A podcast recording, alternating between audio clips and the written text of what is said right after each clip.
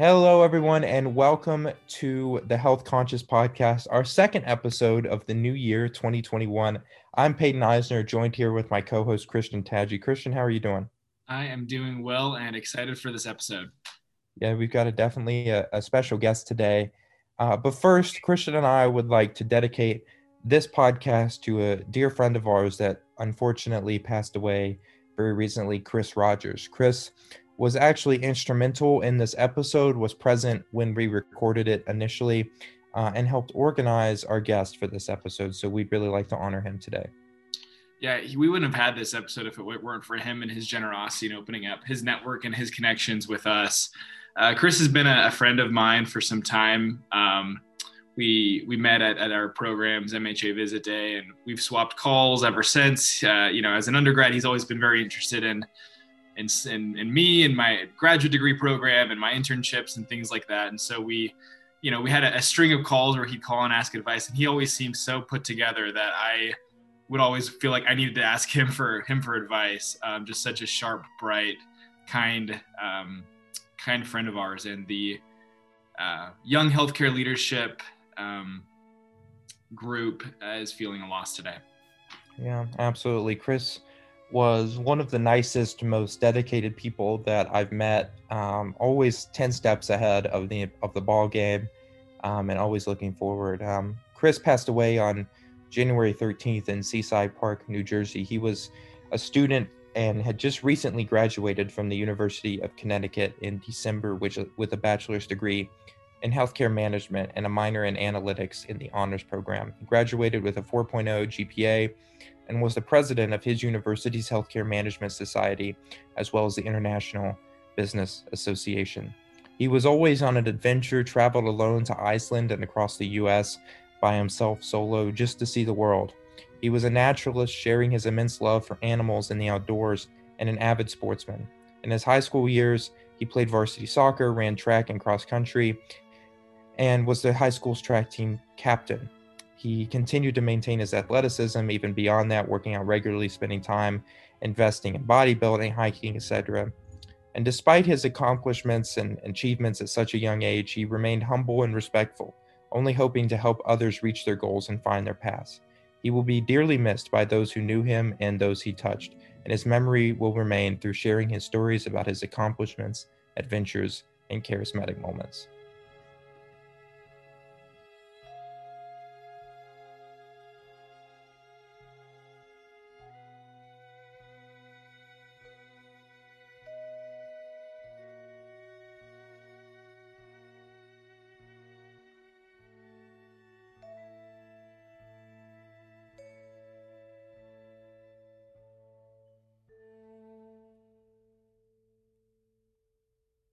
Today we have Tracy Scrava. She is the Chief Privacy Officer at CVS. Um, and she was formerly the Vice President and Chief Privacy Officer over at Aetna before the merger. Um, and then currently, and she also has worked as the Senior Privacy and Security Legal Counsel at Aetna as well for over 10 years. She received several degrees from the University of Connecticut, including a Bachelor of Science in Healthcare Management, a BS in Health Systems Management, an MPH, and a JD. Um, so she has done it all. Proud UConn fan over there. So we're super excited about this episode. We think it's going to be really enlightening and kicking off a new phase of the Health Conscious podcast. So we'll kick it over to Tracy.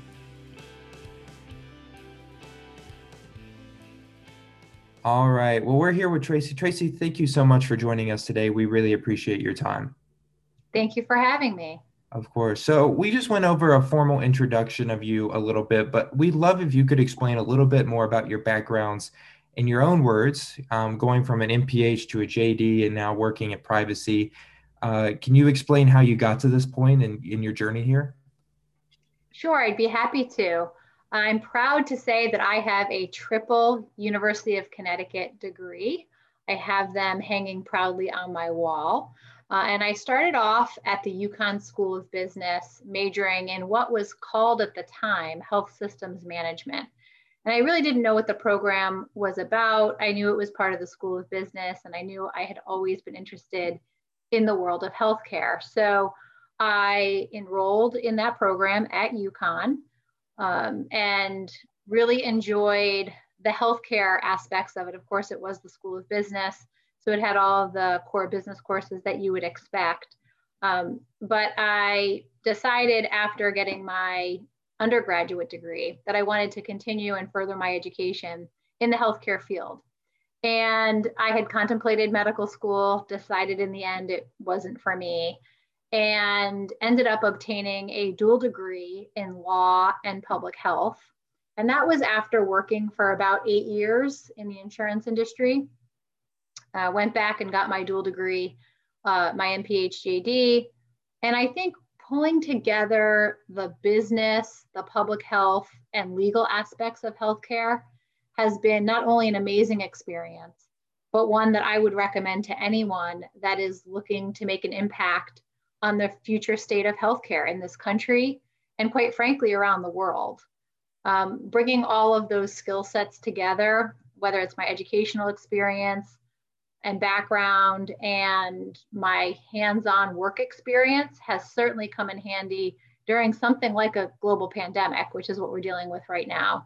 All three of those things have really collided and uh, helped as we try to get through this pandemic together.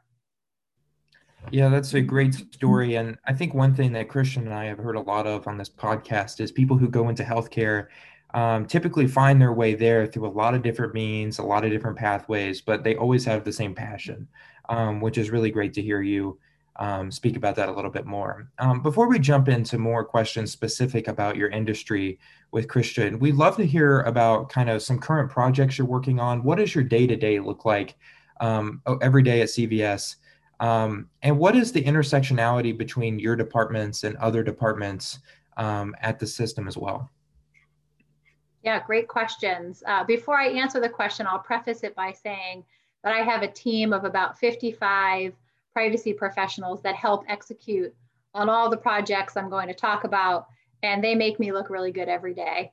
Uh, so a lot of our work is currently involved with COVID-19, as you might expect. CVS Health uh, is leading the charge in a lot of ways uh, in responding to COVID-19.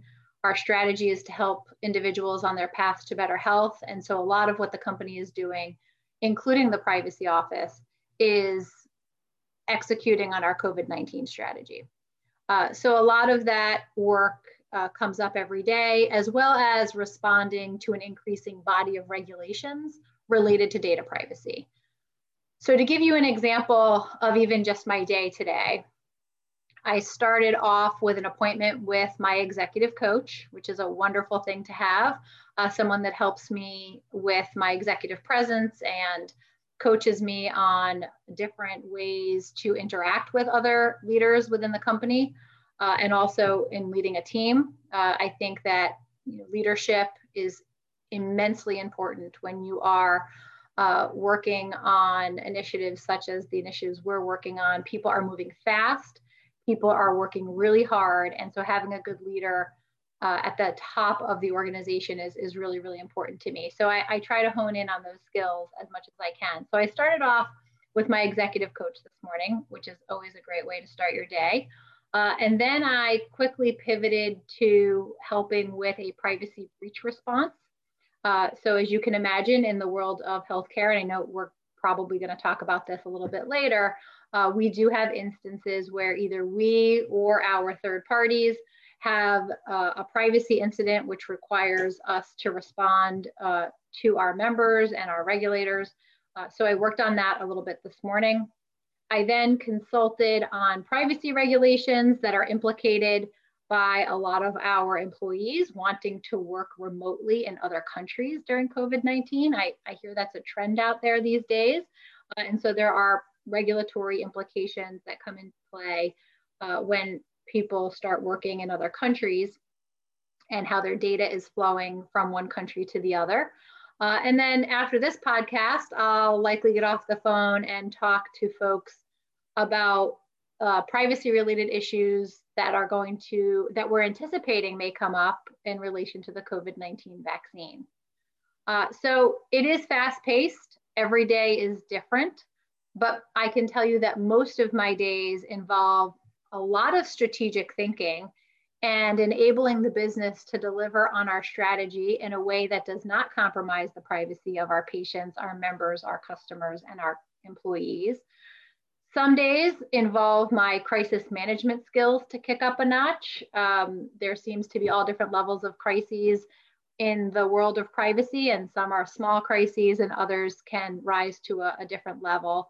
Uh, but I would say every day is certainly fun, and there is no uh, better time or, or time that I could say that I am learning something different every day than now um, with the pandemic. And there's not a playbook for a lot of what companies are dealing with, including our own company. Um, and so in the privacy space, there are issues coming up every day that none of us have ever had to face, uh, which makes it both challenging and incredibly interesting. Excellent, Tracy. Thank you so much for uh, for sharing a little bit about your day and your background. Um, you mentioned that we may dive into uh, some some industry specific questions, and we're going to do that for the next section of the podcast. So, our listeners uh, on this podcast are aspiring healthcare leaders, right? And they they they they are both consumers of healthcare patients, and they're going to be aspiring leaders in the space as well. Would you mind addressing the biggest risks to uh, to, to an individual's privacy in healthcare, both as a consumer and at the organizational corporate level? Yeah, sure. Uh, I mean, we're all consumers of healthcare, so I love that question, and I think we should all be aware of the fact that you know, we all have a very high risk, just generally speaking, of our health information being compromised. Uh, as uh, many of you may know, there have been a lot of stories in the news recently where the healthcare system has really been under attack. Uh, ransomware attacks are almost pervasive at this point when it comes to health information and hospital systems. And I think the threat actors are really taking advantage, quite frankly. We keep coming back to this topic of COVID 19, but um, taking advantage of the fact that our healthcare system is being really taxed by the pandemic and maybe not putting the same amount of resources into security, information security, and, and other um, other ways to protect information. And so they're kind of they're taking advantage of a, of a vulnerable situation. Uh, so I think all individuals and consumers of healthcare should be concerned about their health information being compromised look, unlike your bank account or your credit card account, where you can change the account numbers and obtain credit monitoring, for example, you cannot change your health information and your health profile. Uh, your medical records are your medical records, and you can't change that. You can't change your genetic makeup. Um, and so I would say that um, you have to assume that it's possible your information uh, could be out there. And the best way to protect it is by making sure that you as an individual change your passwords often. The easiest way and the most common way for hackers to get your information, whether it be health information or otherwise, is by obtaining and using your password and your credentials. And so it is known that most humans use the same password across multiple platforms, uh, whether they be at work or on your mobile device uh, your banking information. Everyone uses the same password, nobody ever changes it. And it is very, very easy for these hackers to obtain those credentials and then use those credentials to get into other accounts, including accounts that may have health information. Um, so I would say that um, that's a, a, really great way um, to try to protect your information. From a, from a corporate perspective, one of the biggest threats to corporations is nation states trying to steal intellectual property. So that is a huge liability for most corporations. Again, we're seeing it today in the news about um, uh, certain countries trying to steal the intellectual property related to the COVID vaccine. Uh, so corporations really need to be vigilant in their security uh, programs around not only protecting health information or financial information of individuals, but also any intellectual property that the corporation may hold. So uh, Tracy, thank you so much for for that explanation about uh, you know risks both at the individual level and at the corporate level as well. Um, I would love to hear a little bit about news that really shook healthcare on a deal that closed about two years ago, of course, the CVS Aetna merger. I would love to hear a little bit more about some of the complexities around merging the two uh, privacy teams, right? In terms of uh, two teams that may have had different compliance protocols, security teams, et cetera. Uh, what, what did merging those two teams look like? Yeah, so it has been an interesting two years for sure, uh, merging two large healthcare companies. I think it was probably the biggest merger in healthcare history in our in our country, um, and the integration went um, amazingly smooth. Um, and I think that was because both companies were already very highly regulated in the healthcare space, and so both companies had a culture of compliance uh, both companies had a very strong privacy program to start. Uh, so integrating them was not quite as hard or as difficult as I would have thought an integration of that size uh, could have been. That said, it has taken about two years to really integrate. Uh, first, we had to integrate the people, then we had to integrate the processes, and now we're up to integrating. So we're doing a lot of inventory right now around the different types of technologies that we use within the privacy office to ensure we're being the most effective and obviously really efficient in the technological tools that we use for not only breach response, uh, but also for performing privacy risk assessments and um, doing different types of privacy reviews. Uh, both legacy companies use different technologies for those things. And so I think when you uh, do integration of two large teams, you know, looking at integrating the people, then the processes, then the tools uh, has worked pretty effectively. Um, but I could not have done any of that effectively if I had, had not done what I called my listening tour.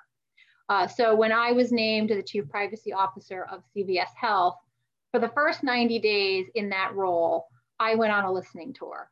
And what I did was I talked to every single individual within both legacy privacy offices, even the folks that had been working for me at Aetna for a very long time. And that's all I did. I listened. Uh, I asked some baseline questions about what was working well, what they thought uh, could change, and really what I could do as their new leader to make things uh, better, not only for our patients and our customers, but also our own internal team. And so I didn't make any changes uh, for the first 90 days. And then after those 90 days, I started to um, reorganize and create um, different roles. I, I, realized pretty quickly that we needed a data analyst within the privacy office so that we could start looking at data and um, data and metrics so that the decisions and the priorities that I was setting for the team was based on data. Uh, and I also noticed uh, or realized pretty quickly through my listening tour that we also needed to add a business project program manager to our team because so many of the privacy initiatives that we have coming at us every day require intensive project management. And those were two skill sets that neither team had. Um, so I think the listening tour is something that I would recommend to anybody in a new leadership role. Uh, you will learn the most from the people on the front lines. And so listening to what everyone at every level within your organization has to say is critically important to setting yourself up for success in something like a large integration of two teams. So it sounds like the, the, the the very successful integration was a function of both harnessing like hard skills, KPIs, performance performance metrics, and the soft skills that you used in, in the listening tour. I'm, I'm really excited for the second half of the podcast where we talk a little bit more about professional development because you referenced some of your soft skills there and also about you know using a uh, an executive coach, and I'm, I'm really excited to, to, dive a little bit deeper into that. But I wanted to dive into uh, you know you you referenced um, different technologies that the two legacy companies harness. Um, I wanted to ask a question related to electronic health records. So, you know, a macro level trend that we're seeing is there are fewer vendors that have more market share in the EHR space does that present opportunity uh, for for for a a more significant data breach or a safeguard uh, from data breaches if these you know specific vendors have beefier firewalls and safeguards in place or does the consolidation of records uh, present an opportunity? And perhaps this just this question shows how naive I am about this about this subject, but uh, would love to hear a little bit about um, your thoughts on that. Yeah, you know, I think it probably the co- consolidation of, of EHR uh, and the interoperability of the EHR systems that are still out there. And we, we know that interoperability is a, is a huge uh, push right now at the federal level so that individuals that should have access to their, their health information do in fact get access to their health information. Uh, whether or not the consolidation of EHR actually increases or decreases the risk of a, of a security breach is a great question. Uh, I'm not sure that anyone knows what the answer to that really is. Um, I do think that having consolidation for purposes of consistency and uniformity, so that no matter where you go uh, for your healthcare, you have access to a consistent uh, platform and that your providers when they are treating you are able to have access to your medical records. So, you know, I think that the consolidation is going to be incredibly beneficial uh, on the front end from a treatment perspective, and probably, in my opinion, outweighs any risk of increased um, uh, cyber uh, risk. I think that the the benefit on the front end from a treatment perspective and access perspective outweighs any increased risk from a cyber perspective. Excellent. Yeah, thanks. Thanks so much for that. Um, and then just kind of one last question on this section of the podcast about and kind of deep dive into into privacy. So, uh, how do you what what are some communication tactics both for prevention of or privacy safety tactics from a consumer perspective? How do you communicate best practices to patients and consumers of healthcare, um, both kind of from a preventative uh, mm-hmm. from a preventative point of view and also like when there's a breach how do you communicate uh, that there's a, there was a, a breach of information yeah, so on the safety front, we have a lot of information out on our website about how to best uh, safeguard your private health information. Uh, we remind people similarly to what I mentioned earlier about passwords, but also making sure that they're not giving their health information to an un, you know, untrusted source.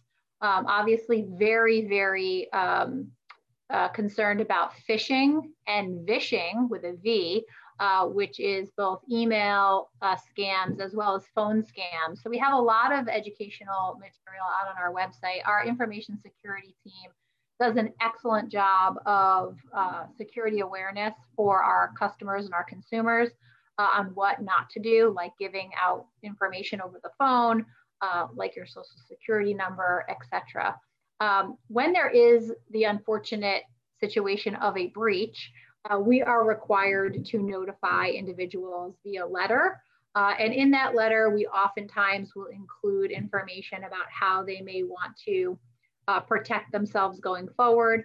In some breaches, we are required to offer credit monitoring, uh, so that information will be in the breach letter as to how they can activate credit monitoring. And if the breach notification does not require credit monitoring, we may still put into the letter ways in which people can help protect themselves um, from, from this happening. And so we try to do the best we can to make sure people are aware of the vulnerabilities out there and how they can best protect themselves. Um, you know, sometimes it's a little too late uh, too little too late, I should say. Um, but I think at, you know, in some ways, I think consumers have become, unfortunately, very used to receiving breach notification letters, whether it be from retailers or from health companies or healthcare providers. Um, and I always tell others that I'm talking to that from a privacy perspective, right now, when it comes to reputational harm and risk, that it's not when you get breached, it's how you handle the response. So, from a leadership perspective, um, I think we are all prepared with our incident response plans for this to happen. It's not a matter of if, it's when. And the most important thing is responding to the breach in a way that um, you know, notifies your customers in a very transparent way and a way that helps them protect themselves going forward. Yeah, I think you raised some fair points. I actually went out to the mail this morning and found a notification of a breach from my 2016 Dunkin' Donuts reward card, and I threw it in the trash. I was like, you know, I, that was four years ago. I don't even use Dunkin' Donuts rewards anymore. Like, but now I'm gonna have to take that more seriously because it's you. You don't think about it as much. So some great points there um, along the way. I do want to jump into a little bit about you know your career and professional development.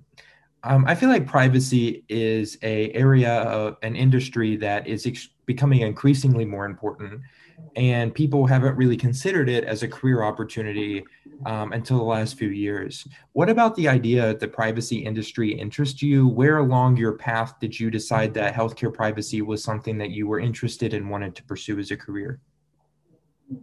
Yeah, so there is so much about privacy beyond even what I do day to day that I find incredibly interesting, uh, whether it's you know surveillance or um, geolocation and the tracking uh, that is happening at all different levels. Um, you know the invasion of privacy in some ways, and this this fact that privacy is really a fundamental right in this country, uh, but yet there are all things that are you know around the edges starting to erode in some ways that that fundamental right to privacy. And you know I, I, know i keep coming back to it but i think that the the pandemic has really brought some really interesting and and really deep privacy issues to light. The one that interests me the most and that i'm watching really closely is the contact tracing apps uh, that google and apple have been creating. Um, and where do you draw the line and when does it tip the scale um, where the, the public health outweigh the public health interest really outweighs the, the privacy rights of individuals um, I think that you know that's just one example, uh, and there have been plenty of other countries that have mandated the use of these contact tracing apps. But you know, in the United States and um, you know, across the country, you know, that's not something that we're mandating because of the right to pri- the fundamental right to privacy, uh, and the fact that we do not have um, the ability nor you know to to track where people are going. We grappled with it a little bit as an employer. Um, should we uh, require our employees to uh, sign up for a contact tracing app? And the answer in the end was no. Um, so I think there are just a lot of fundamental privacy rights that are um, continuing to be eroded, or at least around the fringes, start to be eroded when you start looking at the technology that exists today. You know, we're all online every day, all day, um, being tracked if we don't turn off our cookies and uh, we don't, you know, click the button that says, please don't um, uh, serve up advertisements to me. Um, you know, everybody knows more about us than we do uh, quite frankly. And so I think that's what has really uh, piqued my interest in privacy recently. Um, and I think as the um, as the pandemic plays out and as technology continues to do what technology does, uh, whether it's the Internet of Things, our talk, talking coffee machines, our smart TVs, our smart cars, um, you know, this this issue of the fundamental right to privacy. And when we're willing to give it up is really interesting to me. Um, you know, we as consumers give up our right to privacy if we're getting something in return.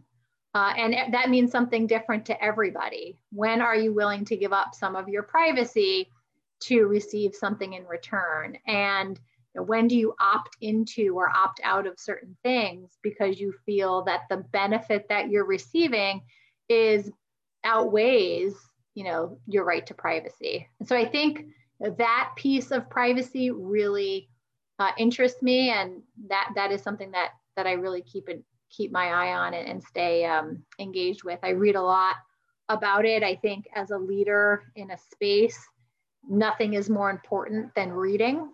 Uh, reading not only uh, you know daily uh, you know i read the new york times every day. I read the Washington Post. If I have time, I may, may read a couple of other publications or at least the headlines in the publications.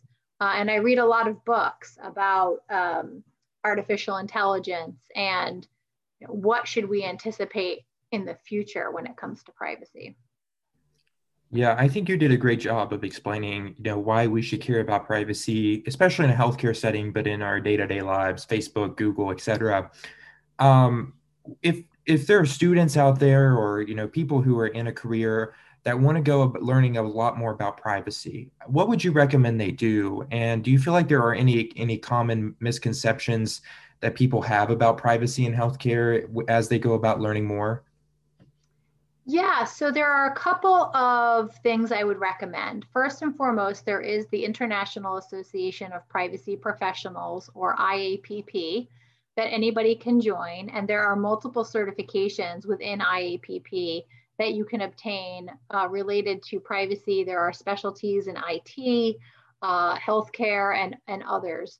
Uh, so that's a great place to start, even if you uh, just subscribe to their to their website and get the articles, their, their daily uh, news feed every day. I think that's a great place to start.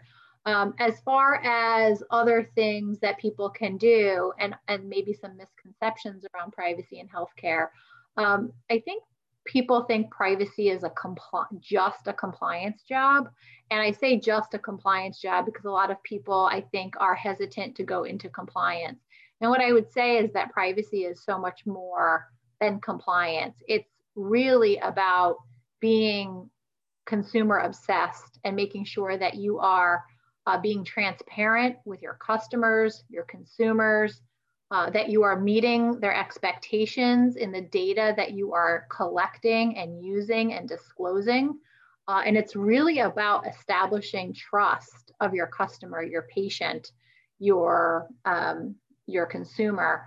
And so it's not just compliance. There certainly is a huge compliance component. I have a lot of folks on my team that work on privacy compliance day in and day out. I have a lot of lawyers on my team who are working on interpreting the new privacy regulations that are coming out or changes in the privacy regulations. But I, I think people need to think about privacy and careers in privacy a lot more broadly than just legal and compliance privacy is built into or should be built into every business initiative uh, at a company. And that's something that we call in, in privacy terms privacy by design. So, whether you're going into a career in digital or a career in marketing or a career in finance or a career in human resources, you name it, every single function within a company should have a privacy mindset because every single function is using data in some way, shape, or form. And so privacy doesn't have to be privacy in the privacy office. Privacy should be built into uh, the obvious one I didn't state, IT. Uh, these processes that are being built out, products that are being developed, everything along the way should have a privacy mindset or a privacy lens. And the more people that become educated about data privacy, the better off I think all companies will be. Yeah, I think you raised a lot of good points there and certainly busted some of my own misconceptions. Um, and I'll definitely, I'm a big privacy um, enthusiast, I guess is the word for it. I'm always checking all of my stuff online to make sure all the right settings are checked. So um, I'm definitely going to do more research as you suggested. But you have a really great and robust academic background. As you mentioned, three degrees from the University of Connecticut. I think you're a proud UConn fan, um, as we all can be, I guess. Um, what's something that you didn't learn in a classroom that you wish you had learned more about? Oh, that is that is a great question. Um, you know, leadership uh, is something that you don't learn in school from the perspective of um, what it takes to really lead a large organization. I think everybody through education, myself included, may learn about management, how to manage a project, how to manage your time, how to you know manage different things uh, while you're in school and you learn that through projects uh, and edu- educational experiences. It wasn't until, goodness, I was working many, many years before I realized that there was a difference between management and leadership. Um, and this concept of intentional leadership versus um, uh, you know just managing people or managing issues and really being an intentional leader so i think one thing that i didn't learn in the classroom that i have been so fortunate to learn from other sponsors and mentors and great uh, experiences including my executive coach is really what it means to be a an authentic leader uh, and really what it means to to lead with empathy and purpose. And that is certainly not something that I learned in the classroom. Another great answer there that I think we can all relate to, and something that definitely takes some hands on experience to, to truly master. Our final question is our signature question here on the Health Conscious podcast. We ask every guest. It's kind of similar to the last one, but what's a tool that you would recommend emerging healthcare leaders add to their toolkits?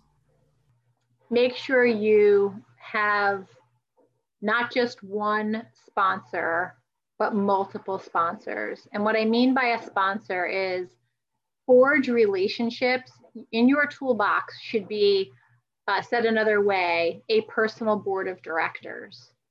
Everybody should have a personal board of directors with different people who sit on that, what I'll call, call board, that can help you along the way at all different crossroads in your career. Uh, you should have somebody or multiple people that you can call at you know at the drop of a dime who will drop everything to help you whether it's to get your foot in the door for a particular opportunity to get a seat at the table for a critical initiative whatever that would be have multiple people do not rely on just one mentor or one sponsor to do that with you or for you but have and build a personal board of directors. Uh, have that in your toolkit. Uh, and it's really a group of people that you can rely on to help you through the bumpy times, because there will be bumpy times in your career, uh, and with your leadership uh, skills, as well as challenges and dilemmas that you may face um, as you start to um, you know, come into your own leadership you know, we've heard a lot about mentors on this podcast. A lot of people have always recommended them, but I've never heard the analogy of getting your own personal board of directors. Um, I think that's a great analogy, and it uh, certainly makes it sound more official, which is always a, a pro as well. So um, that'll wrap us up on this podcast. Tracy, thank you so much for taking time and speaking with us. I know privacy is a, an important sector of healthcare that is not talked enough about. So we really appreciate you taking time to enlighten us and our listeners about it more. Thank you. My pleasure. Awesome. Thank you. And make sure everybody to stay tuned for future episodes of Health Conscious.